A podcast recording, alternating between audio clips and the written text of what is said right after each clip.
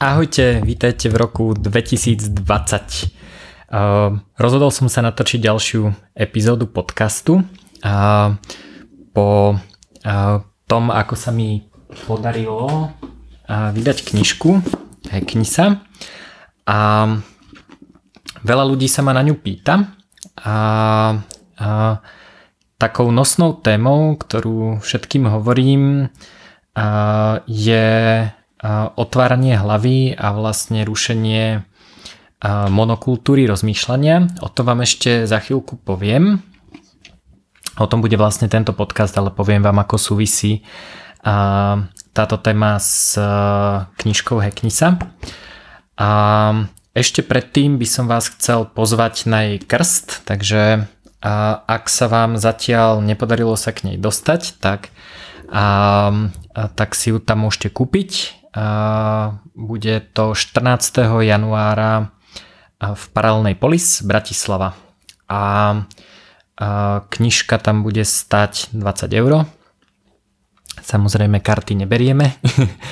A ak sa k vám dostala, už ste niečo z nej čítali, tak budem rád, keď si, keď si prídete so mnou a s ostatnými podiskutovať. Bude tam aj Pavel Lupta, ktorý bude krstný otec. A zároveň teda ďalší ľudia, ktorí sa podielali na príprave tejto knižky a to je Mariana Sadecká, ktorá bola editorkou a teda opravila všetky moje zložité štilistické konštrukcie a gramatické chyby a Emanuel Simoes, ktorý vlastne robil grafickú úpravu prerobil rôzne grafiky do slovenčiny a tak ďalej. Takže tuto vidíte tú knižku. Teraz je také zvláštne obdobie, že knižka odišla k ľuďom pred Vianocami, ale keďže má 440 strán, a tak veľa z vás si ju vlastne ešte nestihol prečítať, lebo to nie je fyzicky možné popri sviatkovaniu a, a a oslavovaniu e, Vianoc, Nového roka, e, oddychovaniu a tak ďalej. Takže e, zatiaľ spätná väzba, ktorú som na ňu dostal, teda okrem ľudí, ktorí sa podielali na jej tvorbe, je asi tak od štyroch ľudí, ktorí mi niečo k nej napísali. Takže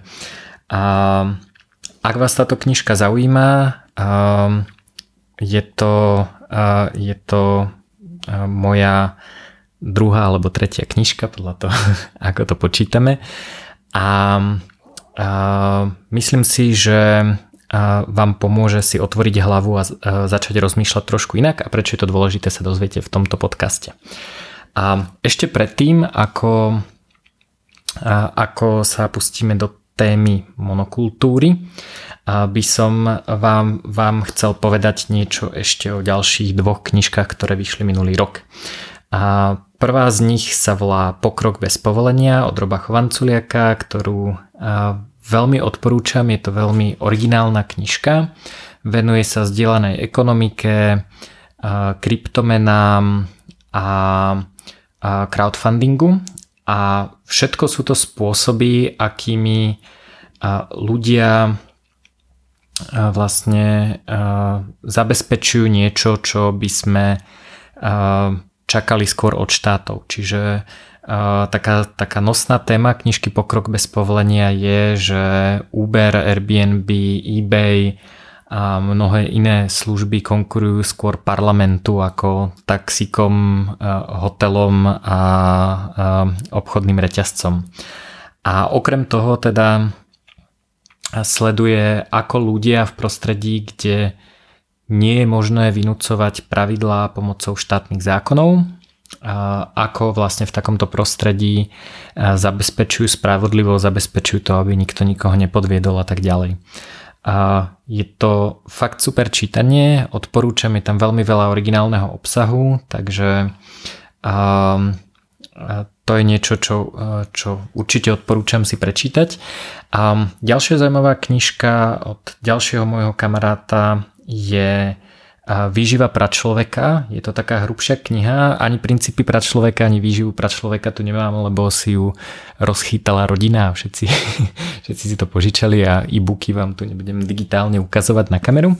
Ale teda Marian napísal staršie knižky, jedna, jedna sa volá Princípy pra človeka, kuchyňa pra človeka, ešte spravili kozmetického poradcu pra človeka aj s domkou a výživa pra človeka je veľmi zaujímavý podrobný pohľad na to, ako sa, sa stravovať v súlade s našou genetikou a s našou stavbou tela.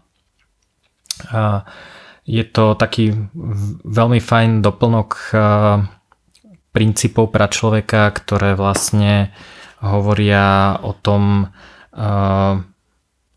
ako žiť. Je tu tiež e, niečo o výžive, ale zároveň je tu um, uh, v podstate všeličo o cvičení, o, o tréningu, o pohybe a mnohých iných veciach. Takže, um, uh, takže princípy pra človeka uh, sú taký, taký dobrý úvod do, uh, do rozumnej životosprávy a myslím si, že výživa pra človeka, aspoň podľa toho, čo som zatiaľ videl, bude, bude veľmi zaujímavý pohľad na stravovanie. Takže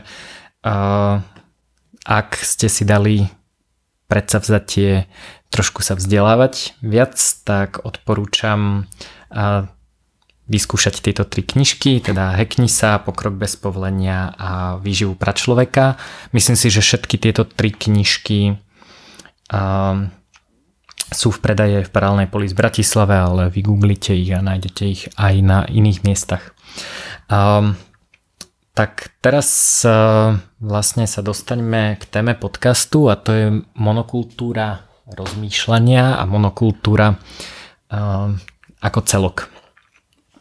Uh, začnem tým, ako to súvisí s knižkou Heknisa. Knižka Heknisa uh, pozostáva z mnohých blogov, ktoré som napísal, niektoré sú publikované, niektoré nie, nie všetky boli publikované u mňa. A čo je, čo je na tom zaujímavé, že sú to veľmi často také neštandardné názory a, a pohľady na svet okolo nás Knižka sa skladá zo štyroch základných častí a to je podnikanie, sloboda, hekovanie a kryptomeny. Pri hekovaní sa trošku venuje aj biohackingu, k čomu sa tiež dostaneme aj v tomto podcaste. Ale a ešte potom je tam taká drobná kapitola nejakých iných úvah a blogov.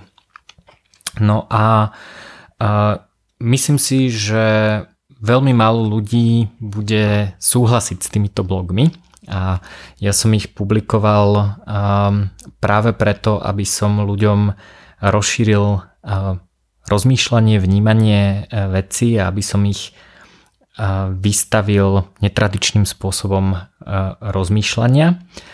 A preto teda dúfam, že, že s veľa vecami budete nesúhlasiť, ak si túto knižku prečítate. A a je to práve o tom, aby ste s rôznymi témami pracovali. Takže veľa, veľa týchto myšlienok je možno neaplikovateľných v rôznych situáciách, čiže veľmi závisí od toho, ako fungujete, na čím rozmýšľate, čo robíte. A, a, čiže je to taký, taký otvárač hlavy. No a začnem teda túto tému príbehom, ako som sa vlastne dostal k myšlienke monokultúry. Um, bolo to na uh, tréningu neurofeedbacku, uh, ktorý som absolvoval uh, u profesora Jima Harta. Bol to, bol to taký veľmi zvláštny zážitok. Jedno z ich tréningových centier sa nachádza v takej nemeckej dedine asi hodinu od Mníchova. A je to, je to dedinka, kde okolo sú farmy s kravami a podobne. je to ten, tá, tá budova a ten, ten pozemok, tá, možno tá, tá farma patrí nejakému bývalému nemeckému šlachticovi, ktorý tam pôvodne postavil nejaké zenové centrum so zenovou záhradkou a tak ďalej. Ale je to naozaj ako uprostred ničoho. Jediné, čo v okolí vidíte, sú kravy. No a keď vôjdete dnu, tak vo vnútri je niečo, čo ja charakterizujem ako budúcnosť z 90. rokov. Tí z vás, ktorí ste prežili 90. roky alebo možno začiatok tisícročia, prvé roky tohto tisícročia, tak si možno pamätáte, že budúcnosť bola taká prevažne modrá, bola strašne cyber, boli tam technológie, bolo tam, bol, bol tam taký zvláštny spôsob rozmýšľania o zmenených stavoch vedomia. Pre mňa 90. roky boli o knižkách Timothyho Learyho o zmenených stavoch vedomia a, a, a prechode do, do nejakého nového cybervedomia. Takže takýto nejaký pocit som tam mal. Bolo to doplnené tým, že neskôr vysvetlím, čo je to teda neurofeedback, ale, ale tie merania, ktoré robilo to EG zariadenie, boli okrem toho, že sa ukladali na klasické pevné disky, a tak po každej a, seanse niekoľko ihličkových tlačiarní začalo, začalo a, tie čísla tlačiť, a, čo teda profesor Hart zdôvodňuje tým, že neverí magnetickým médiám, pretože nejaká jednoduchá slnečná búrka dokáže odstrániť alebo zmazať takéto dáta. A keď som sa ho pýtal, že prečo nepoužíva laserovú tlačiareň, ktorá je efektívnejšia, tak povedal, že, že laserovú tlačiareň nepoužíva preto, lebo ionizuje vzduch a je to strašne nezdravé a nechce svojich technikov vystavovať takýmto, takýmto negatívnym vplyvom. A, takže bol to veľmi zvláštne prostredie. Bol to uh, profesor Hart je taký, taký zvláštny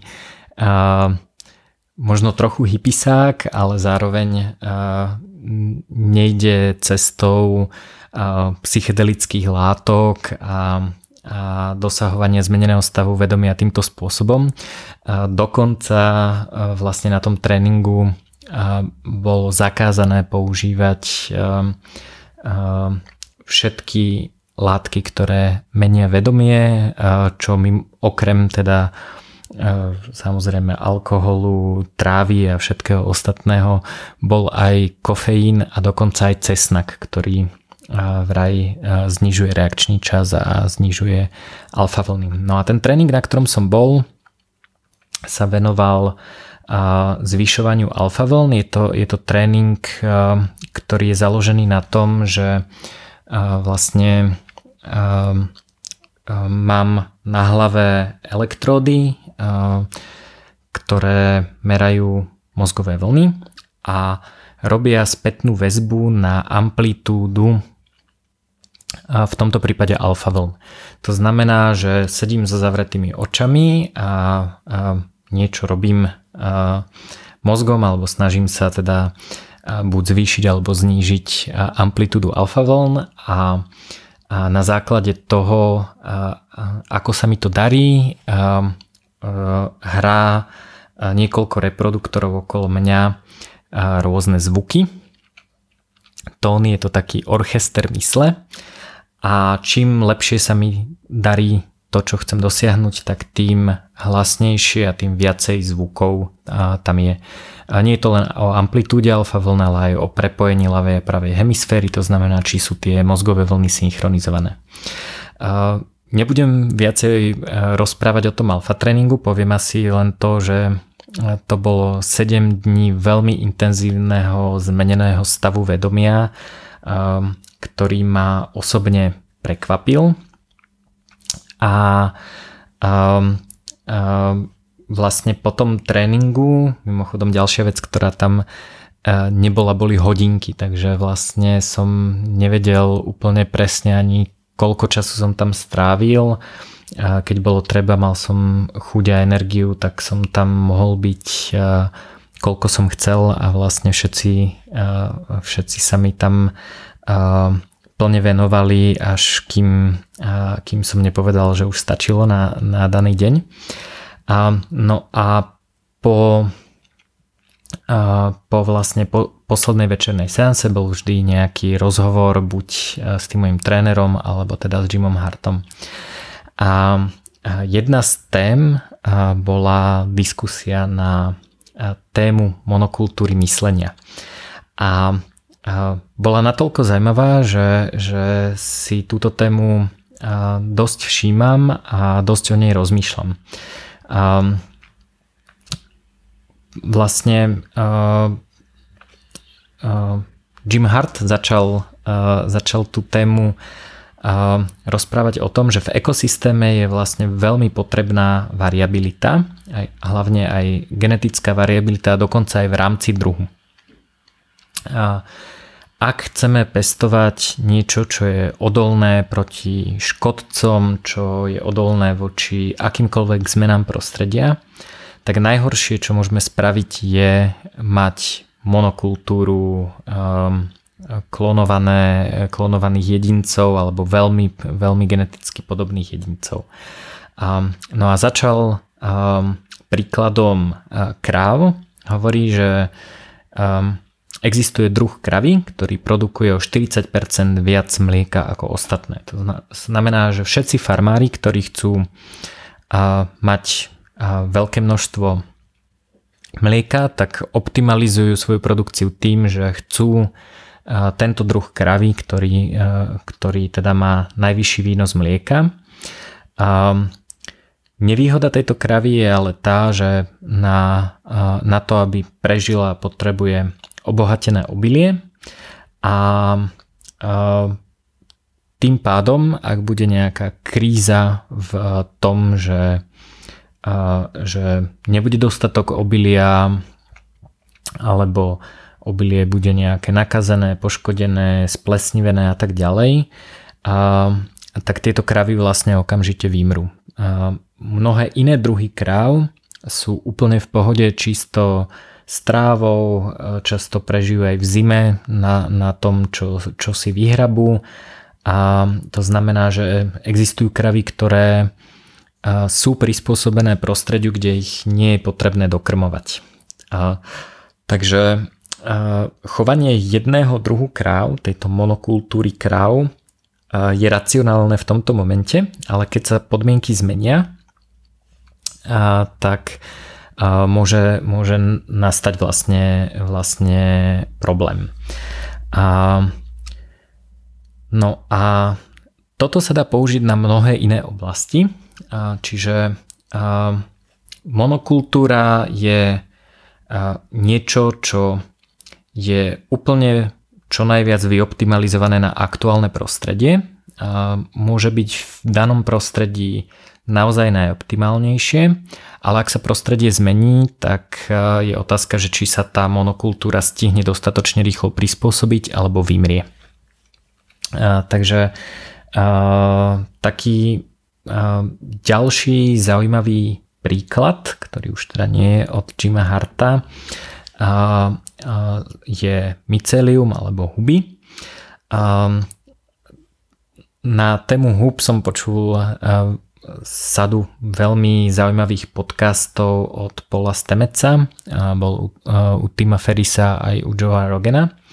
A čo ma zaujalo je, že tie myceliálne siete od škodcov oddeluje len ich jedna bunková stena. Hej, že oni nema, nie sú uzavretí v nejakom, nejakej uh, koži a nemajú ako fyzické nejaké super zložité oddelenie od škodcov, ale naozaj vlastne každá, každá bunka musí bojovať s tými, s tými škodcami.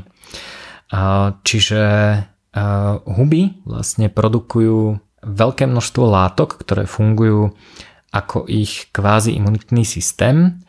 A čo je zaujímavé, že to nie je nejaká jednomolekulová imunita, že by mali, ja neviem, že by produkovali glutatión alebo nejaký konkrétny antioxidant, ktorý, ktorý by tvoril celý imunitný systém, ale je to sada množstva látok, ktoré sa produkujú dokonca podľa, podľa potreby. No a na tomto je zaujímavá, zaujímavých viacero vecí. Jednak je to obrovská prispôsobivosť. Huby tým, že majú veľké množstvo možností, k, e, pomocou ktorých dokážu bojovať s tým okolitým prostredím, ktoré ich e, sa snaží zjesť alebo, alebo nejakým spôsobom zničiť, aby mohlo získať ich potravu. Tak vlastne sa rýchlo prispôsobuje, vytvára vždy rôzne, rôzne látky a je to teda množstvo látok, ktoré, ktoré pôsobí súčasne. Dá sa povedať, že je to tak, taká nejaká imunitná inteligencia. A myceliálne siete sú zaujímavé v tom, že, že komunikujú rôznymi spôsobmi a vedia si vlastne predávať informácie o okolitom prostredí. Vedia napríklad vyživovať stromy, ktoré, ktoré umierajú, vedia, vedia im od iných stromov poslať živiny. Za to dostávajú od stromov, od stromov cukor. Takže celý ten ekosystém je veľmi veľkým spôsobom previazaný a funguje práve vďaka tomu, že je pestrý, že to nie je jeden druh huby alebo jeden druh stromov, ale je to obrovské množstvo organizmov, ktoré sú previazané. Ja mám veľmi rád niektoré huby ako výživové doplnky. Predvčerom som bol, som bol trochu prechladnutý, tak som, tak som si dal kúru kúra spočívala z, v glutatióne a, potom výťažko, výťažkou z húb rejši, čaga, cordyceps a turkey tail. A, a toto všetko spolu s nejakým, s nejakým zvýšeným množstvom spánku mi pomohlo sa vlastne za deň z toho prechladnutia okamžite vyliečiť, čo mi normálne trvá trochu dlhšie. A čo je ale zaujímavé, že keď sa vedci snažili zistiť, že OK, aká je tá látka v týchto hubách, ktorá, ktorá má tento efekt, mimochodom tie látky majú množstvo iných efektov, napríklad Lion's Mane je neuroprotektívne a zlepšuje krátkodobú pamäť, rozmýšľanie, cordyceps podporuje skôr takú telesnú energiu, rejšie naopak ukludňujúce a pomôže ľuďom sa vyrelaxovať a tak ďalej. No a všetky tieto efekty vlastne na rozdiel napríklad od rastlín, kde je to často spôsobené nejakými, nejakou konkrétnou molekulou, hej, napríklad v konope ehm, ehm, v marihuane väčšinu efektov spôsobuje pár látok ehm, typu THC, CBD, možno CBN a, a zo pár iných. A, tak čo sa týka húb, tak tam je veľmi veľký problém nájsť čo je len jednu konkrétnu látku, ktorá by mala tento efekt. A tieto huby vlastne fungujú práve vďaka tomu, že sú pestované v prostredí, kde na nich útočia iné huby, plesne, baktérie a tak ďalej a oni ako sa bránia, tak vytvárajú uh, tieto, tieto bunky. Takže uh, je to vlastne efekt celého toho ekosystému. No to dokonca sa nedá povedať, že rejši samotná alebo čaga samotná má tieto účinky, pretože sa zistilo, že keď sú pestované v prostredí, kde, kde nemusia bojovať s tými inými baktériami, plesňami a tak ďalej, tak tieto látky netvoria. Čiže ja si dávam teda výťažok alebo extrakt z týchto húb, ale v skutočnosti tie látky sú produktom celého toho ekosystému, nielen tej huby samotnej, ale aj faktu, že teda tie huby museli s niečím bojovať. Takže toto je veľmi, veľmi zaujímavé a je to veľmi neštandardné v súčasnej medicíne, ktorá sa pozerá na tzv. single molecule liečiva. To znamená, že aj keď nájde medicína, že ja neviem, valeriána alebo, alebo medovka alebo čokoľvek je, je účinné alebo má nejaký, má nejaký liečivý alebo nejaký iný efekt, a tak vedci sa vlastne vždy snažia nájsť, ktorá konkrétna molekula za to môže. No a to sa u týchto hub nepodarilo, aj napriek tomu, že existuje obrovské množstvo naozaj dobrých vedeckých štúdí, ktoré potvrdzujú efekty týchto hub. Takže to je zaujímavé. Možno ešte spomeniem z húb psilocibín, čo sú teda lisohlavky, alebo sa to po slovensky volá holohlavec, čo sú teda psychedelické huby, ktoré, z ktorých bol extrahovaný psilocibín, ktorý, ktorý má ten psychedelický účinok, spôsobuje zmenené stavy vedomia, okrem toho má tiež rôzne neuroprotektívne účinky, pomáha ľuďom sa zbavovať závislosti, spôsobuje neurogenézu, lepšie prepojenie mozgu a tak ďalej. To je všetko zdokumentované.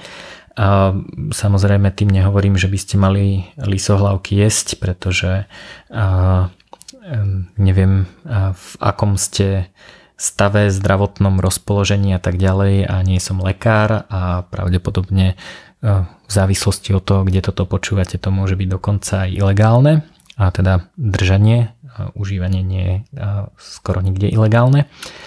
A, ale čo je teda zaujímavé, že konkrétne z týchto z týchto hub boli izolované látky psilocín, psilocibín a, tieto látky vlastne majú tento účinok.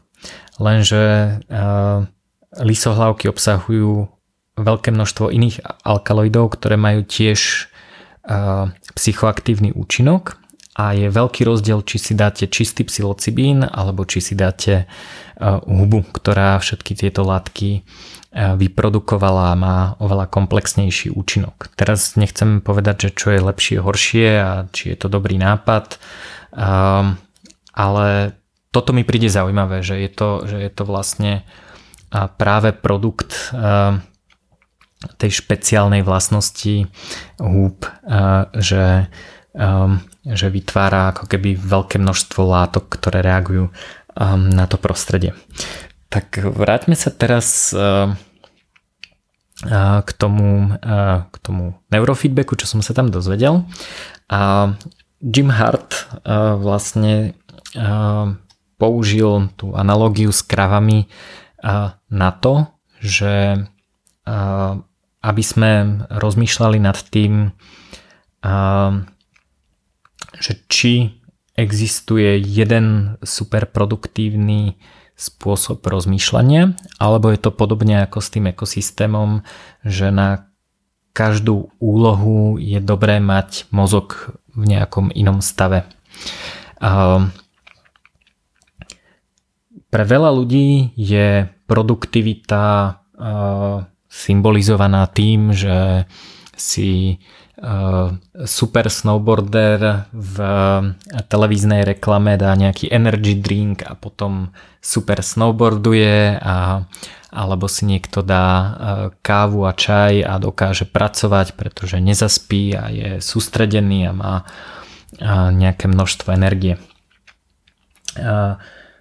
Ja Osobne teda mám veľmi rád kávu a čaj, takže, takže používam kofeín a musím povedať, že, uh, že tá požiadavka uh, počas toho týždňového tréningu neurofeedbacku v Nemecku ne, nepiť kofeín bola pre mňa dosť problematická a, a vlastne kofeín som vysadil pár dní predtým, ešte som teda doletel z Ameriky, takže som, som mal celkom slušný jetlag a bolela ma hlava chvíľu, ale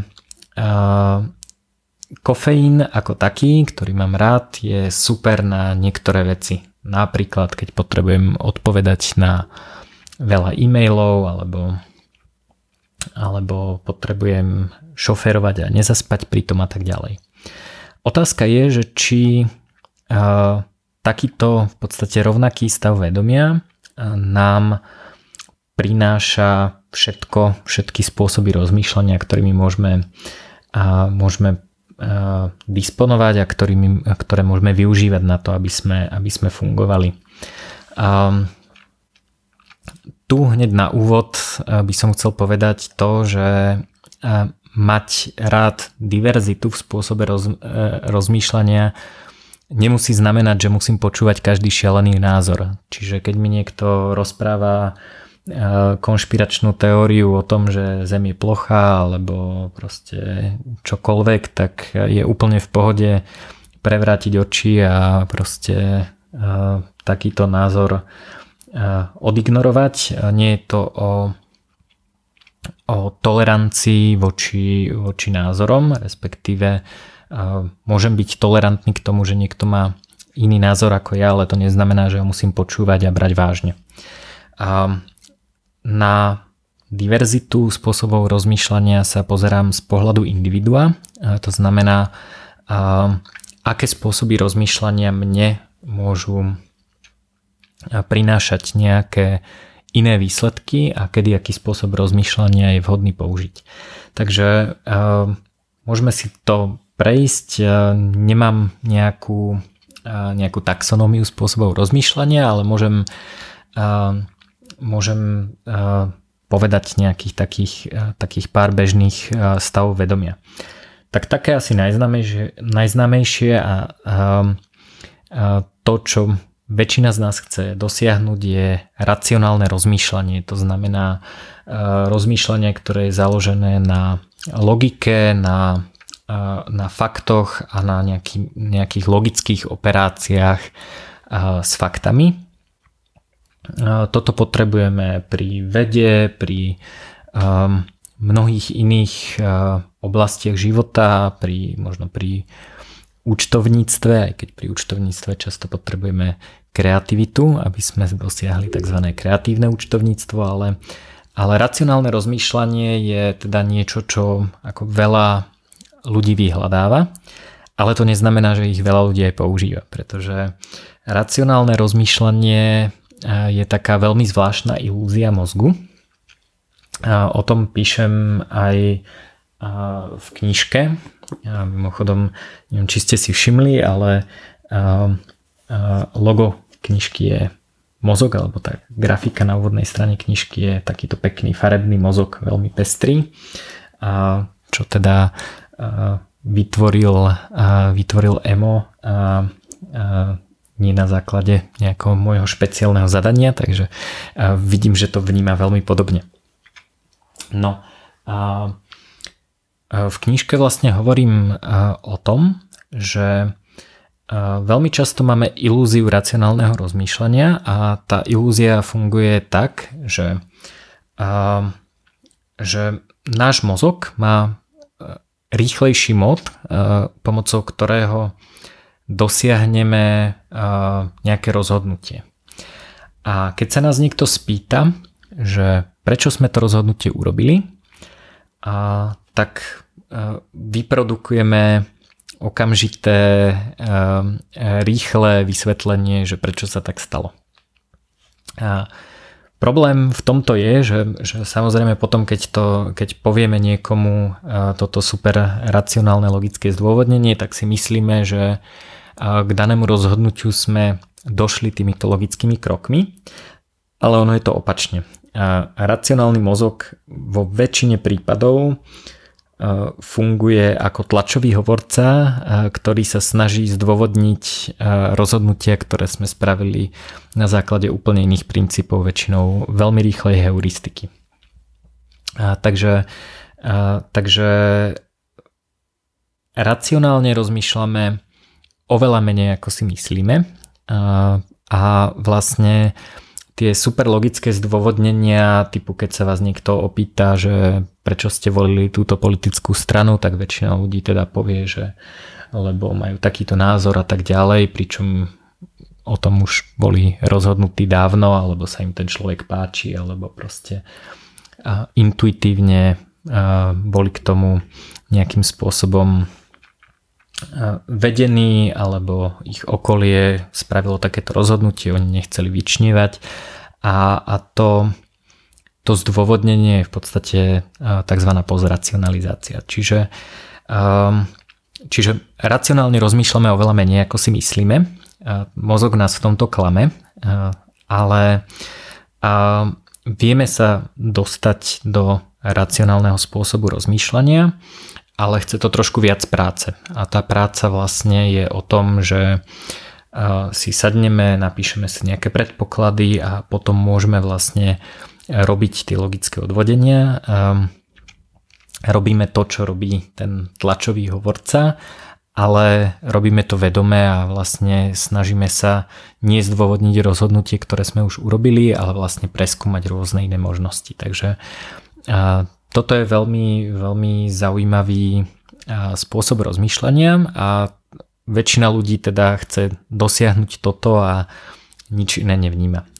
A ďalší taký mód rozmýšľania, ktorý mám veľmi rád, je kreatívne rozmýšľanie a to je vlastne ako keby generovanie nápadov alebo generovanie rôznych možností, ktoré potom môžem skúmať alebo realizovať a tak ďalej.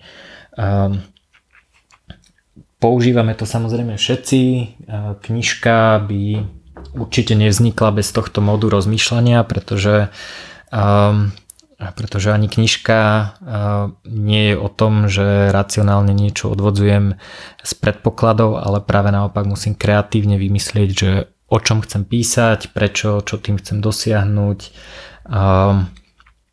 Je to teda vytvorenie nejakej, nejakých nápadov, nejakých projektov, závisí na tom všetko umenie a tak ďalej. A čo je zaujímavé, že dostať sa do kreatívneho stavu rozmýšľania sa podľa môjho názoru nedá, alebo je to veľmi ťažké metodou Red Bulla alebo kávička. A je potrebné sa do tohto stavu vedomia dostať nejakým iným spôsobom. Ďalšie, také veľmi podceňované a, a, a možno zatracované je intuitívne rozmýšľanie, a, to znamená vnímanie takých tých skôr podvedomých vnemov, ktoré, ktoré sa na mozgu nejakým spôsobom generujú. No a na toto je taký veľmi prí, pekný príklad, ktorý ja mám veľmi rád. Chce to trošku práce, aby ste sa do neho dostali a ten sa volá hypnagógia.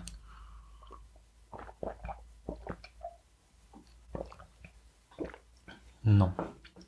A hypnagógia je stav tesne pred predtým, ako človek zaspí. To znamená, keď ja to volám, že surfovanie na téta vlnách, to znamená, keď pomaličky človek zaspáva a začína sa mu trošku meniť vedomie tak, že, že tak polosníva.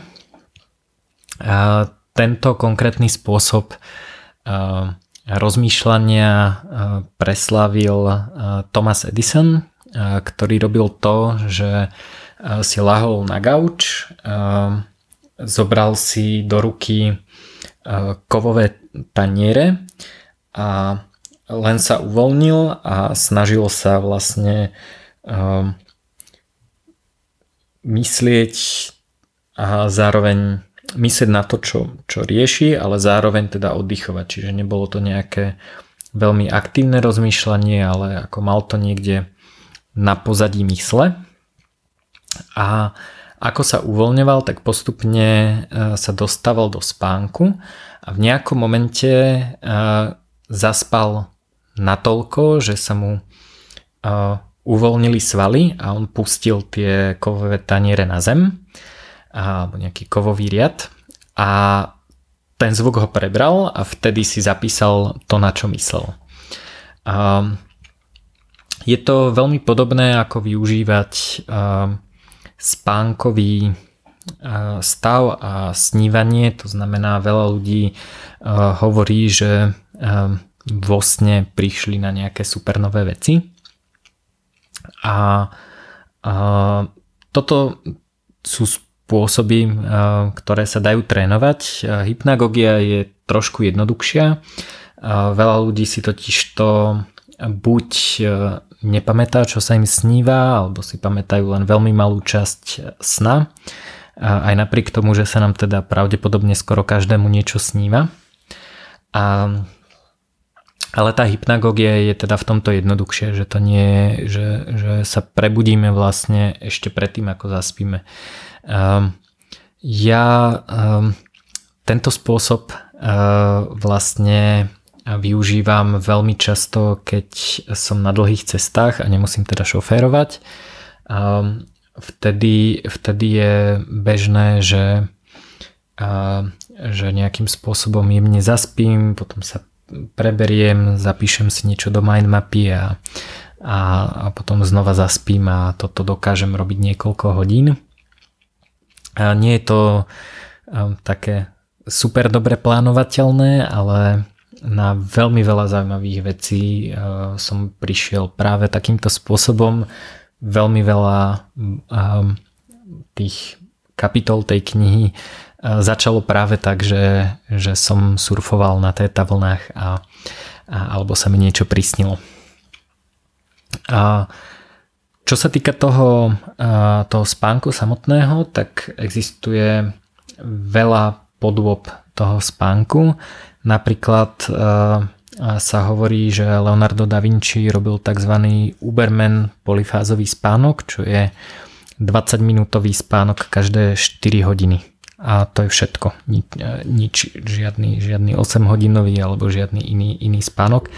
Neviem, čo je na tom pravdy, ale vlastne to, ako ľudia spia a ako tento stav toho spánku dokážu využiť, je oveľa pestrejšie, ako si myslíme.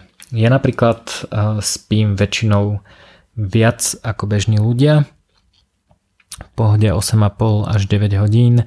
Keď som chorý, tak, alebo niečo na mňa lezie, tak boj proti zápalom u mňa je, že sa i v pohode pospím aj 11 hodín. Väčšinou nepoužívam budík, takže koľko telo chce spať, toľko spí a u každého je to samozrejme iné. A ďalšie spôsoby alebo stavy sú, sú rôzne zmenené stavy vedomia a tie môžu byť navodené rôznymi, rôznymi spôsobmi. A, takéto surfovanie na teta vlnách sa dá okrem iného navodiť tzv. floating tankom. A floating je je vlastne taká veľká vaňa, do ktorej sa ponoríte a je tam mineralizovaná e, slaná voda, ktorá spôsobí to, že vaše telo je nadnášané v tej tekutine. Takže po nejakej chvíli je to taký pocit e, E, takého nadľahčeného stavu. E, môžete si uvoľniť všetky časti tela, vrátane hlavy, e, neponoríte sa, nezadusíte sa, celé vás to, vás to nadnáša a je to presne ten stav, kedy môžete celý čas, ten čas v tom floating tanku surfovať na tých teta vlnách. A mimochodom, ono to tak síce volám, ale ako mozgové vlny väčšinou máme viacero typov narazania, je to tak, že teraz mám iba teta vlny a tak ďalej, čiže tiež je to trošku viac komplikované, ako to hovorím, ale pre zjednodušenie, lebo veľa z týchto vecí vlastne nemá nejaký, nejaký super konkrétny názov. Takže surfovanie na teta vlnách pre mňa je niečo, čo spája práve tie hypnagogické stavy a floating tank a tak ďalej.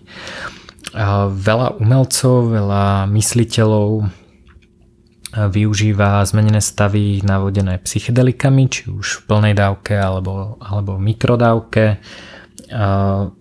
Je to, je to niečo, čo používal Steve Jobs a, a mnohí iní, mnohé vedecké objavy vlastne vznikli v takom stave s pseudohalucináciami, kedy vlastne vidíme rôzne, rôzne prepojenia v našom mozgu a, a, a medzi, medzi témami, nad ktorými rozmýšľame a vlastne dokážeme vygenerovať nové, nové nejaké kreatívne riešenie, ktoré nás ktoré náš racionálny mozog vlastne nedokáže vytvoriť. A do veľmi podobného stavu sa môžete dostať napríklad aj dýchacími cvičeniami, čo je super, lebo je to oveľa bezpečnejšie a je to legálne. Um, dýchacie cvičenia, napríklad Wim Hof metód uh, alebo, uh, alebo mnohé iné spôsoby uh, sú uh, veľmi zaujímavé v tom, že je to niečo, čo máme stále so sebou. Uh, je to niečo, čo dokážeme, dokážeme vlastne robiť kedykoľvek, je to zadarmo, nič k tomu nepotrebujeme okrem času a, a trochu a, trochu um, vôle a, a veľmi málo kto z nás to robí, pretože neviem, že či ľudia neveria, že to funguje, alebo že či, také, či niečo tak jednoduché ako dýchanie môže naozaj navodiť zmenený stav vedomia. A ak si to neskúšali, tak vám teda musím povedať, že určite dokáže. A predchádzajúcom blogu, čo bol, e, teda podcaste, čo bola reportáž e, z Biohacking Summitu, som hovoril o nejakých dýchacích cvičeniach. Taktiež som rozprával o stave flow, a, takže sa nebudem opakovať, ale stav flow je tiež veľmi zaujímavý. A pre mňa je to stav, v ktorom veľmi rád tvorím, programujem, píšem a, a je to, je to zase úplne iný stav ako, ako predchádzajúce, ktoré som popísal, takže je viac vedomý a, a viac sústredený, viac, viac zameraný na, na riešenie daného problému. Takže čo sa týka teda tých druhov rozmýšľania, tak je dobré ich nejakým spôsobom prepojiť a vedieť nadviazať. To znamená, že nejakým super kreatívnym, alebo môžeme začať pri hypnagógii, niečo nás napadne. Toto by bolo super urobiť. Ako presne to urobiť, vymyslíme v nejakom intuitívnom kreatívnom stave, intuitívnom alebo kreatívnom stave, alebo oboch. A potom potrebujeme zistiť, ako to presne urobiť, to znamená, či to bude fungovať, či to má nejaké, nejaké logické rácio, či to bude fungovať, takže môžeme si sadnúť a niečo naprogramovať, vytvoriť a tak ďalej, môžeme sa dostať do flow a môžeme racionálne rozmýšľať a potom to zrealizujeme. A táto pestrosť je priamom konflikte s takou monokultúrou rozmýšľania, ktorú, do ktorej nás veľmi často tlačí spoločnosť. A veľmi pekný príklad na toto je to, čo sa teraz diskutuje. Myslím si, že fínska premiérka navrhla skrátiť pracovný čas na na 6 hodín denne a 4 dní v týždni. A ja teda nepracujem 8 hodín denne, a, takže a, z nejakého pohľadu mi je to sympatické, ale a, čo mi nie je sympatické je, že to je nahradenie jednej monokultúry inou monokultúrou. Podľa mňa oveľa lepšie je, keď každý človek si dokáže zvoliť, koľko chce pracovať, kedy je najproduktívnejší a tak ďalej. Veľa ľudí je podľa niektorých výskumov produktívnych tak 2 hodiny denne, bez ohľadu na to, či v práci sedia 8 hodín. Veľmi často teda pijú kávu, čumia do blba, čítajú Facebook a tak ďalej. A vlastne to, čo vyprodukujú, dokážu vyprodukovať za 2 hodiny v tom dni, namiesto tých 8, ktoré strávia v práci.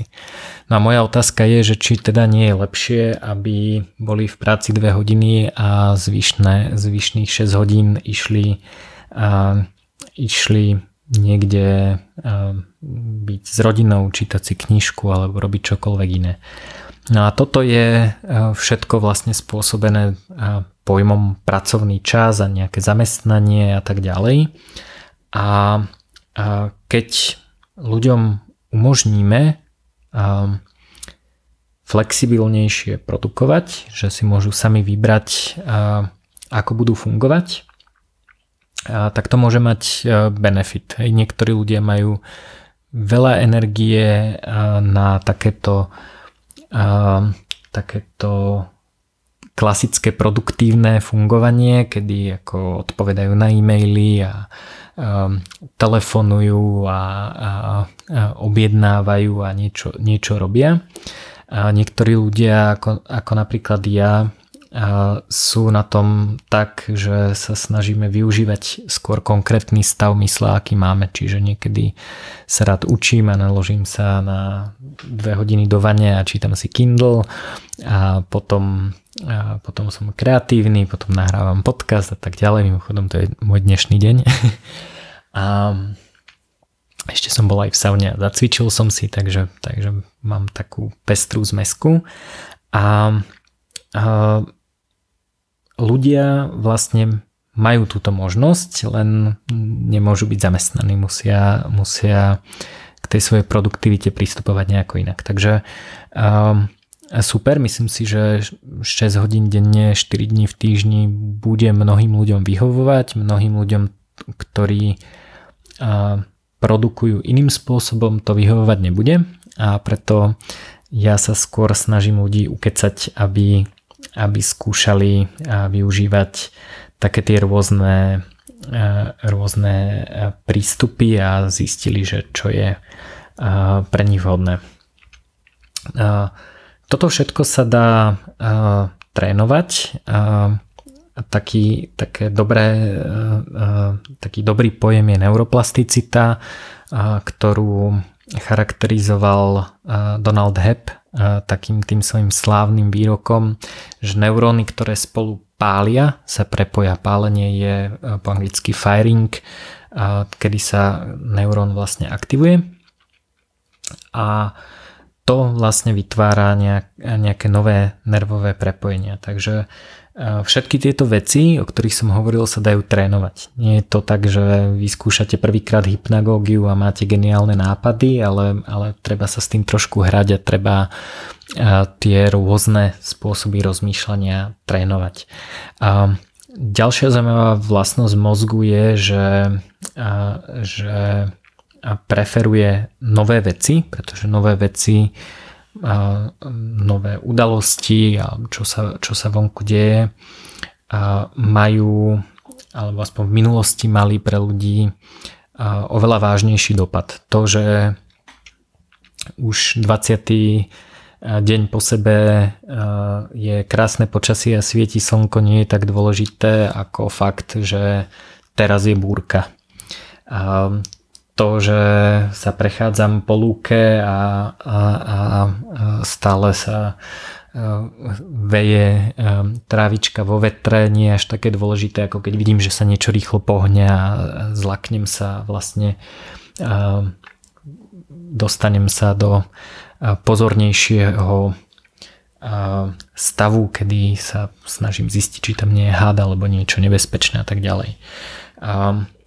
Toto dnešnej dobe, kde je pretlak informácií a správ, je veľmi dôležité riešiť tak, že nedávať pozornosť tým novým veciam, pretože veci, ktoré sú nové, sú všade okolo nás, sú stále, nikdy to neprestane, nikdy sa nedá nedajú prečítať všetky správy, čo je len z predchádzajúceho dňa.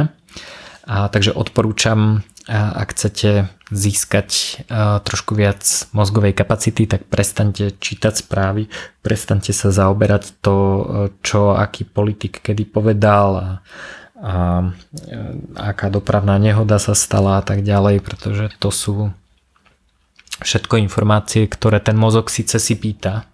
On chce vedieť, čo je nové, ale nie je to niečo, čo by vám zásadne veľa pridalo k vášmu životu.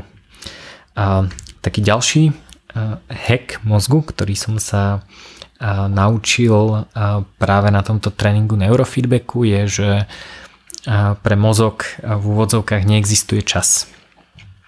A to znamená, že spomienka spred 20 rokov a spomienka spred dvoch týždňov pre mozog nie je až tak rozdielna a zároveň všetky tieto spomienky mozog vie modifikovať. To znamená, že ak sa vám niečo stalo a nezareagovali ste úplne dobre, nie ste so sebou spokojní, máte nejakú traumu alebo niečo podobné, a, a ak to teda nie je vec na psychologa alebo psychiatra, a, tak s týmito vecami sa dá stále hrať, a pretože keď si na ne spomeniete a, a, zmeníte im rámec, a zarámujete ich do do možno nejakého iného pohľadu, spomeniete si, čo ste sa naučili,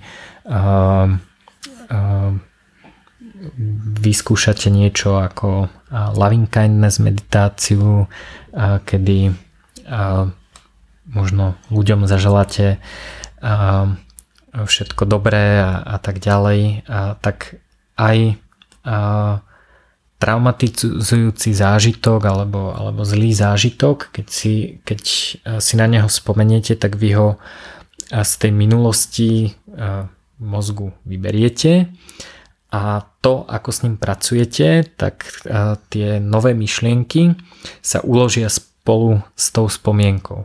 Čiže oni ostanú navždy prepojené a preto môžete svoje spomienky a váš vzťah k tým spomienkám kedykoľvek meniť. Takže to je ďalší taký spôsob rozmýšľania, ktorý odporúčam e, využívať a hrať sa s ním. A čo sa týka toho rozmýšľania o monokultúrach, tak to bola, to bola téma, téma rozmýšľania mozgu ale toto sa dá aplikovať na rôzne iné spôsoby. Tak ďalší spôsob je uh, naše telo.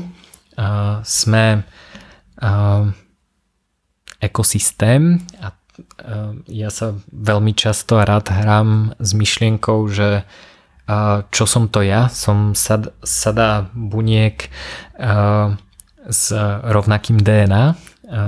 Tak okrem toho, že to DNA sa tiež mení rôznymi chybami a, a naviazanými látkami, ktoré sa, ktoré sa naviažú na, na DNA a menia vlastne expresiu môjho genómu, a tak a, m, mm, som ja to, a, to ten človek, ktorým som bol pred, a, pred desiatimi rokmi.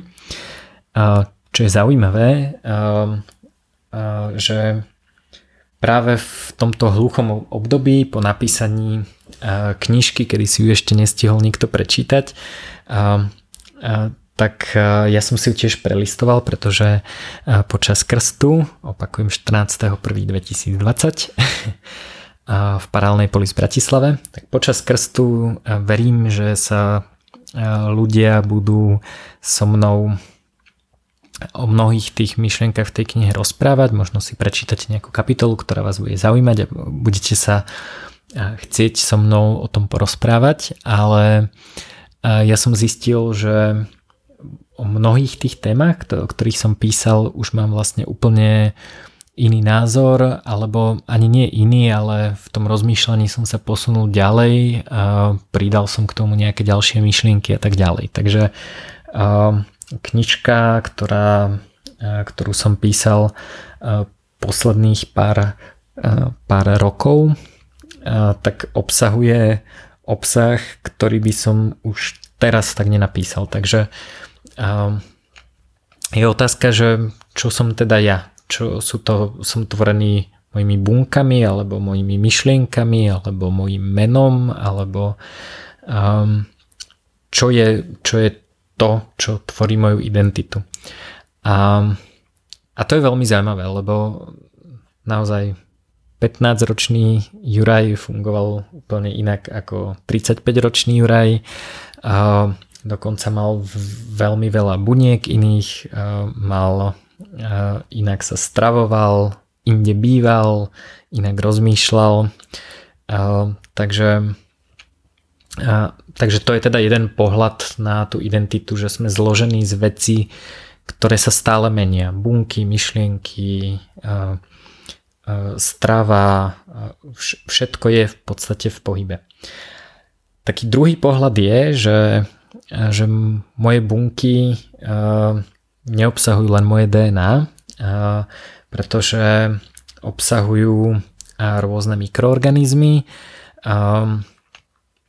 Množstvo génov vo všetkých mikroboch, mikrobiome človeka je 200 násobne väčšie ako množstvo genov v ľudskom genóme. Takže teraz je otázka, že baktérie, ktoré sa mimochodom môžu dosť meniť počas života, nie je to zase až také jednoduché, ako si mnohí myslia, ale, ale nie je to zase ani nič, čo by bolo nejako statické, tak všetky tieto mikrobiomy vlastne majú 200 násobne viac genov ako, ako ľudské bunky ako také. Aby ste si to vedeli predstaviť, tak mikrobióm človeka môže vážiť možno až 2 kg. To znamená, že v závislosti od toho, že, že koľko vážite, tak to môže byť celkom signifikantné percento z vašej váhy. A, a tie baktérie vlastne robia veľa vecí, ktoré, ktoré robíme ako ľudia. To znamená, že nás chránia pred inými baktériami, baktériami ktoré spôsobujú choroby, regulujú imunitný systém, produkujú vitamíny ako napríklad B vitamíny, B12, tiamín, riboflavín, vitamín K a, a vytvárajú alebo pomáhajú vytvárať neurotransmitery ako serotonín. Čiže aj my ako, ako ľudia sme sami o sebe ekosystém. Myslím si, že sa nedá vylúčiť to, že OK, iba bunky s mojim DNA sú sú moje a ten mikrobióm to len tu tak žije, ale to so mnou nič nemá. Čo je zaujímavé okrem toho je, že, že ten mikrobióm samotný nám môže ovplyvňovať náladu a môže spôsobovať alebo nás chrániť pred chorobami. To znamená, že dokonca aj naša psychika je do veľkej miery ovplyvňovaná aj mikrobiomom a tým, čo jeme a tak ďalej. Takže, takže nedá sa to definovať ani cez myšlienky, lebo keď mám depresiu, tak to kľudne môže byť spôsobené nie tým, že som zle rozmýšľal, ale tým, čo som zjedol, alebo tým, tým aký mám mikrobiom črevný a podobne. Takže a, zase monokultúra môže byť v tomto prípade teda je to hlavne monokultúra v tom, že si myslím, že mám iba iba svoje ľudské bunky. Mimochodom, žena, ktorá, ktorá má dieťa, už keď je tehotná, ale, ale je to, je to aj, aj potom to v nej zostane, má DNA svojho dieťaťa, čiže má niektoré bunky, ktoré ktoré nie sú jej pôvodné DNA. Takže je to oveľa zložitejšie a čo sa týka mikrobiomu, tak tam je vlastne veľmi zaujímavé to, že vedci už upustili od toho, že delia nejaké, nejaké konkrétne baktérie na dobré, zlé a neutrálne, ale je to skôr situačná vec a závisí to od celého zvyšného ekosystému. Sú baktérie, ktoré sú super, keď ich je málo a veľmi zlé, keď ich je, keď ich je veľa. Čiže um, vlastne vnímajme tie, tie baktérie skôr ako záhradu, ako, ako niečo, čo pestujeme a tak ďalej. A o tom som hovoril aj v predchádzajúcom podcaste.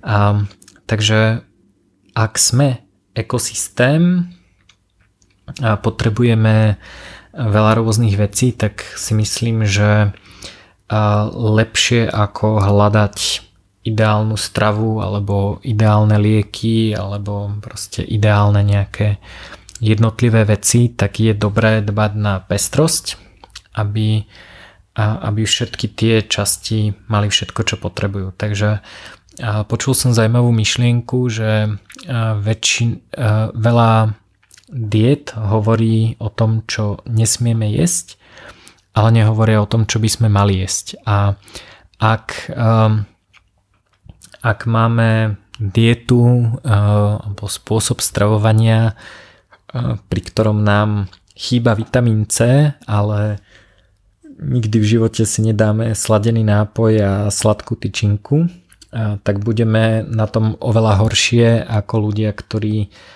ten vitamín C majú, ale každý deň pijú kolu a, a dávajú si marstičinku, takže, a, takže je oveľa dôležitejšie to, čo jeme, aby sme vlastne podporovali celý ten ekosystém, aby sme mali všetko, čo potrebujeme, ako, ako sa iba vyhýbať veciam, ktoré, ktoré nechceme. Takže s tým súvisí aj tá single molecular medicine, prírodné lieky nie sú dobré preto, že, že iba príroda dokáže vytvárať liečivé substancie. To vieme, že tak nie je kopec, kopec liekov, ktoré sú naozaj ako jedna látka a sú super účinné, užitočné a tak ďalej. Ale vďaka tomu, že sme ekosystém, tak je veľmi zaujímavé interagovať s inými živými organizmami, ktoré produkujú široké spektrum látok na nejaký daný účel. A tým sa chcem dostať k tomu, že ak nie sme, nežijeme v monokultúre, je dobré objavovať od spodu a nie z vrchu. Tým chcem povedať to, že jeden z dôvodov, prečo nemám rád až tak centrálne riadenie, veľmi často reprezentované štátom, je preto, pretože centrálne riadenie vlastne z vrchu určuje nejaké parametre alebo nejaké pravidlá alebo niečo podobné. A týmto pravidlám sú podriadení všetci, čiže je to je to ako keby z vrchu nastavené.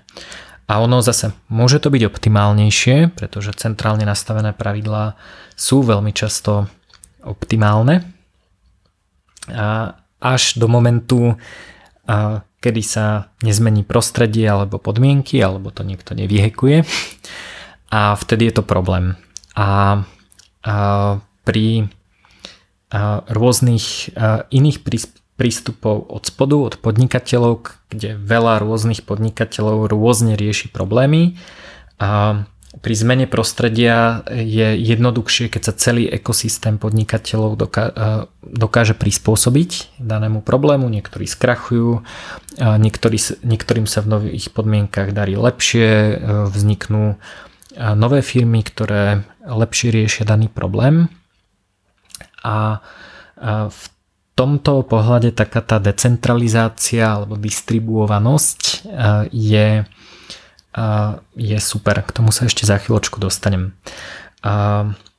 Chcel by som ešte prejsť zo pár príkladov monokultúr, pozrieť sa na finančný systém, ako, ako toto, túto pestrosť aplikovať do finančného systému a potom sa chcem pozrieť na opačnú stranu veci a to znamená, že kedy sú monokultúry fajn a v čom sú fajn. Takže najprv si po, povedzme zo pár príkladov monokultúr. A moja, môj najobľúbenejší príklad, ktorý je podľa mňa katastrofálny výsledok e, monokultúry je odporúčanie na nízkotučné diety. To je podľa mňa úplná katastrofa, ktorú ktorú spôsobila v konečnom dôsledku Svetová zdravotnícká organizácia. Týmto odporúčaniam toho, že tuky sú zlé, sa prispôsobili školské stravovacie zariadenia a množstvo, množstvo iných, iných organizácií, ktoré a, dokonca aj producentov jedla, ktorí vlastne začali vyrábať rôzne nízkotučné jogurty a všetci sa báli tuku. A, a toto spôsobilo epidémiu obezity a, a cukrovky a tak ďalej. Ľudia proste začali byť netolerantní, mali intoleranciu teda na, na inzulín, pretože namiesto tuku väčšinu kalórií získavali z cukru, ktorý, ktorý vlastne spôsoboval to, že už také veľké množstvo cukru a, a stály prísun cukrov a vlastne telo a, a,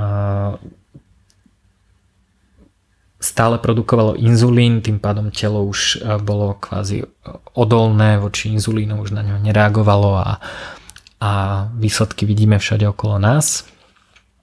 A politika a, a, a centrálne riadenie je ďalší príklad monokultúry, kedy vytvoríme rovnaké pravidlá, ktoré platia pre pre veľmi širokú populáciu a nedokážu sa prispôsobovať. Toto vedie ku katastrofám politickým. Všetky totalitné režimy sú vlastne veľmi škodlivé, veľmi zlé monokultúry, ale týka sa to aj demokracie, pretože demokracia je tiež centrálne riadenie, snaží sa samozrejme nechať nejaký priestor aj voľnému trhu, ale tie pravidlá, ktoré nie sú nevyhnutne nutné na zdravú spoluprácu ľudí, tak tie často spôsobujú to, že sa nestíhajú prispôsobovať a ľudia tým pádom trpia na to, že tá monokultúra je zle nastavená a pri e, zmene prostredia, zmene podmienok vlastne ľudia trpia na to, že tie pravidlá sú nastavené zle. E, veľmi pekný e, príklad monokultúry je akademické prostredie. Toto veľa ľudí so mnou nebude súhlasiť v tomto, ale myslím si, že akadémia, akademické prostredie je taký veľký groupthink. Je to, je to naozaj rozmýšľanie rovnakým spôsobom, keďže je závislé na citáciách kolegov a je to skupina ľudí, ktorá je veľmi konzervatívna, a veľmi málo kreatívna v mojom, v mojom ponímaní, aj keď samozrejme prichádzajú na množstvo nových nápadov a, a myšlienok, ale je to v prostredí, ktoré je veľmi konformné a veľmi málo kedy tieto vynálezy z akademického prostredia prejdú do, do aplikácie vo forme podnikania nových produktov a služieb, ktoré niečo riešia. A práve preto, že akademici veľmi málo kedy riskujú, nie sú ochotní riskovať to, že chcú preniesť tie svoje myšlienky do podnikateľského plánu. Na jednej strane to ani nevedia až tak dobre, pretože sú zvyknutí na svoju mesačnú výplatu a, a hľadajú citácie a skôr sa hýbu v politike tej akadémie. Ale z môjho pohľadu z akademického prostredia na to, koľko to stojí peňazí a koľko je tam vedcov, koľko ľudí sa tomu venuje, tak prichádza strašne málo inovácií, pretože títo ľudia rozmýšľajú veľmi podobne. Um, ďalší príklad monokultúry je dôchodkový systém a tým myslím aj druhý pilier na Slovensku, ktorý je zase spôsob, ako investovať svoje časť peňazí, ktoré zarobíme na to, aby sme mali na dôchodok. Ale ten, tie spôsoby, akých, akými môžeme tieto peniaze investovať, sú veľmi obmedzené a sú veľmi podobné. Keď si môžem vybrať medzi konzervatívnym nejakým zmiešaným rastovým fondom, tak mám tri možnosti. Tie všetky investujú na rovnakom trhu, to znamená v rovnakom finančnom systéme a tak ďalej. A keď sa niečo pokazí, keď sa zmení prostredie, tak toto celé môže veľmi rýchlo vybuchnúť. A s týmto súvisí určite aj téma antifragility, o ktorej som mal podcast. Násim Nikola Stalep, odporúčam si prečítať aj knižku. No a tým sa dostávam k finančnému systému, kde veľmi rýchlo vidíme negatívne dôsledky tej, tej monokultúry a veľa finančných poradcov vám povie, že je dôležité diverzifikovať. Ale diverzifikácia nie je to, že si kúpite akcie 20 firiem, pretože stále ste na rovnakom akciovom trhu nie je to ani to, že si kúpite európske akcie a nejaké európske dlhopisy, pretože stále ste na európskom finančnom trhu. Nie je to ani o tom, že ste stále v jednej mene, pretože ak tie dlhopisy aj ak tie dlhopisy sú denominované v eurách a akcie vyplácajú eurové dividendy a fungujú na európskom trhu, tak v prípade kolapsu eur ako meny a máme veľký problém a teda nie sme diverzifikovaní. A málo kedy sme diverzifikovaní v tom, ako sa nám vyplácajú peniaze, to znamená, kde nám reálne prídu. Prídu nám všetky do jednej banky, OK, tak nie sme veľmi diverzifikovaní, alebo máme to všetko u jedného brokera, alebo všetko máme v jednej dôchodkovej poisťovni a tam sa môže vlastne veľmi veľa vecí pokaziť. A ako sa zbaviť monokultúry vo finančnom svete, tak samozrejme okrem týchto vecí nehovorím, že nikto nemá mať druhý pilier alebo investovať do akcií.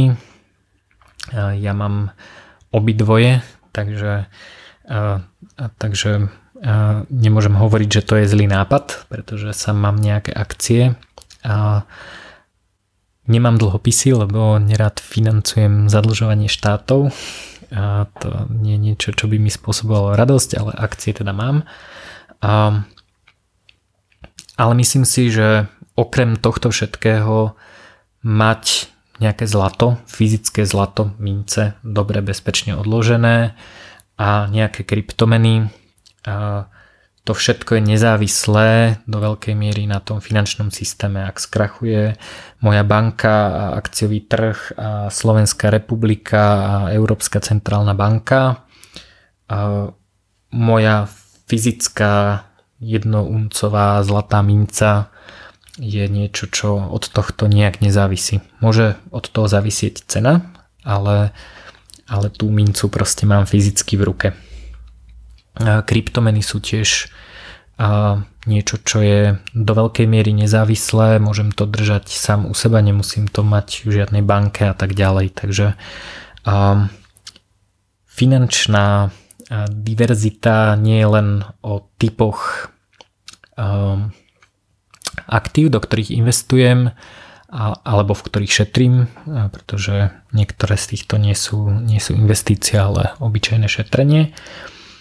A, ale aj na akom finančnom systéme som závislý a, a množ, množstvo iných vecí. Takže vo finančnom svete tá monokultúra tiež nie je až tak super. No a tým sa dostávam k poslednej téme. Je to iba zlé, to znamená, že nemá, nemá tá monokultúra aj nejaké výhody. A, tak v prvom rade um, to, že niečo nie je monokultúra, neznamená, že to musí byť nutne super decentralizované. Existuje niečo medzi, môže to byť napríklad distribuovaná štruktúra, kedy môže mať veľa paralelných experimentov, veľa tých, e, ten ekosystém môže byť pestrý, ale aj napriek tomu e, tie jednotlivé e, individuá sú centrálne riadené. Príklad je, mám x poskytovateľov pripojenie na internet, každý poskytovateľ má akcionárov, má generálneho riaditeľa, je to obyčajná centrálne riadená organizácia, ale je ich veľa a môžem si vybrať toho, ktorý mi poskytuje služby, ktoré mi vyhovujú. Čiže centralizované riešenia sú často efektívnejšie. Na toto je veľmi dobrá prednáška Moxieho Marlinspikea. Moxie Marlinspike je autor Messengeru Signal, šifrovaného Messengeru Signal a Myslím si, že eh, teraz na hacker, eh, hackerskom kongrese Chaos Communication Camp eh, urobil veľmi dobrú prednášku o tom, prečo je signál centralizovaný a aké to má výhody. A aj centralizované riešenie môže byť veľmi dobre odolné, ale aj napriek tomu dokonca aj Moxie tvrdil, že OK, signál je centralizovaný, beží na našich serveroch. E, e, Moxie a teda jeho tým v Open Whisper Systems ich spravuje tie servery, e, oni píšu kód, aj keď je open sourceový, ale stále môžem prejsť zo signálu na WhatsApp, na Telegram, na Facebook Messenger a tak ďalej. Čiže toto je prostredie, kde nie je monokultúra, je to veľmi pestré prostredie, dokonca ehm, je pestrejšie ako e-mail, ktorý je decentralizovaný, ale je postavený na rovnakých protokoloch. A celá táto debata sa mi páčila v tej jeho prednáške. Mimochodom, ak ju budete pozerať, tak odporúčam aj s videom. Je to prednáška, ktorá má fantastický flow a je veľmi dobré technicky zmáknutá, zosynchronizované e, slajdy s tým, čo hovorí, je to, je to naozaj zážitok. Linku nájdete v poznámkach.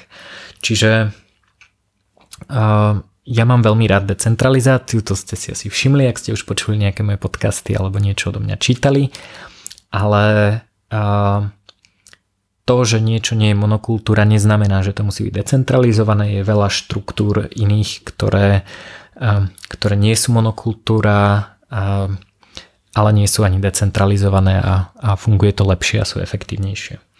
No a veľa ľudí pri monokultúre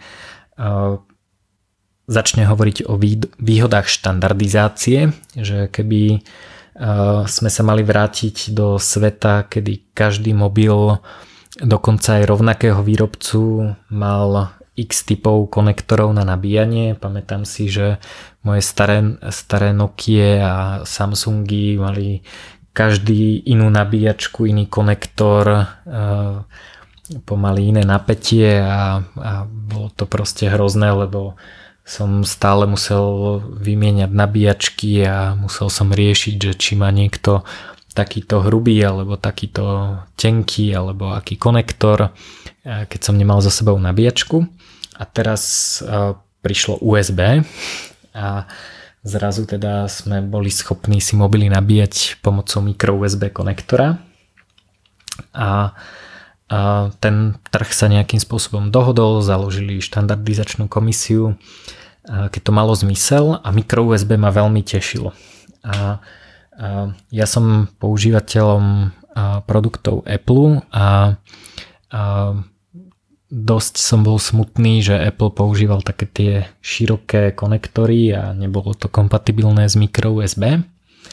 Ale v nejakom momente Apple vytvoril Lightning konektor, čo nie, nie je teda micro USB, čiže sa vykašľal na tú štandardizáciu, čo ma trošku mrzelo. Na druhej strane ten konektor mal super vlastnosť, ktorú využívam dodnes a to je tá, že keď idem večer spať a je tma, a tak je jedno, ktorou stranou ten konektor pichnem a funguje obidvomi stranami. No a, a konektor USB-C vlastne tá štandardizačná komisia schvalovala, strašne dlho im to trvalo a, a vlastne Apple na to nechcel čakať, ale keď bol schválený konektor USB-C, ktorý je obojstranný,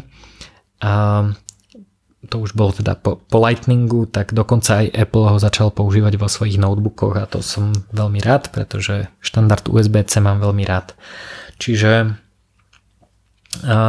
štandardizácia je fajn do istej miery, ale je fajn iba vtedy, keď, keď ten štandard má naozaj aj dobré vlastnosti. Že micro USB je podľa mňa zlý štandard, pretože pre mnoho vecí, ale aj preto, že, že ten konektor jednoducho nie je obojstranný a nedokáže, nedokáže to, čo dokáže USB-C alebo Lightning konektor predtým. Takže um, myslím si, že aj, aj um, taká, taký diverzný ekosystém sa postupne dokáže zhodnúť na, na nejakých štandardoch, ale nemusí to stále byť nutne jeden štandard. A myslím si, že teraz, keď existujú káble, ktoré má, majú tri konektory USB-C, micro USB a Lightning, tak s týmito tromi konektormi v podstate dokážem nabiť akékoľvek zariadenie, ktoré, ktoré tu mám. Takže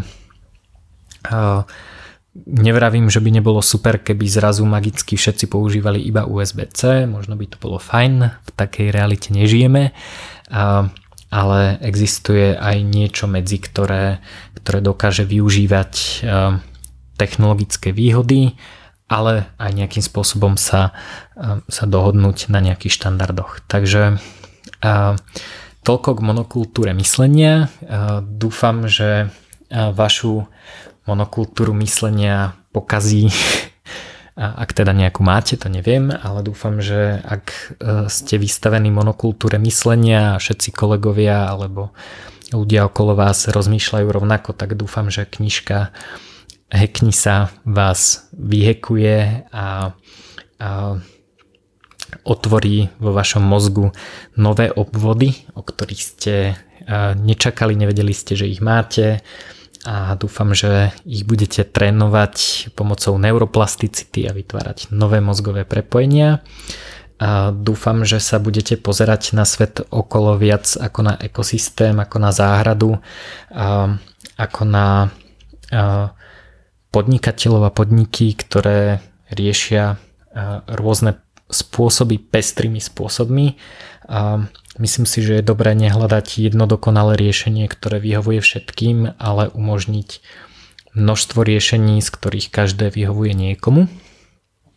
A ak sa nám to všetkým podarí, nebudeme rozmýšľať tak ako všetci okolo nás, nebudeme hľadať jedno centralizované riešenie a budeme viac objavovať svoj vlastný ekosystém nás samotných a ľudí okolo nás a tak sa nám podarí naplniť myšlienku Johna Kabat-Zina, ktorá znie je nemožné stať sa niekým iným, naša jediná nádej je stať sa viac sám sebou.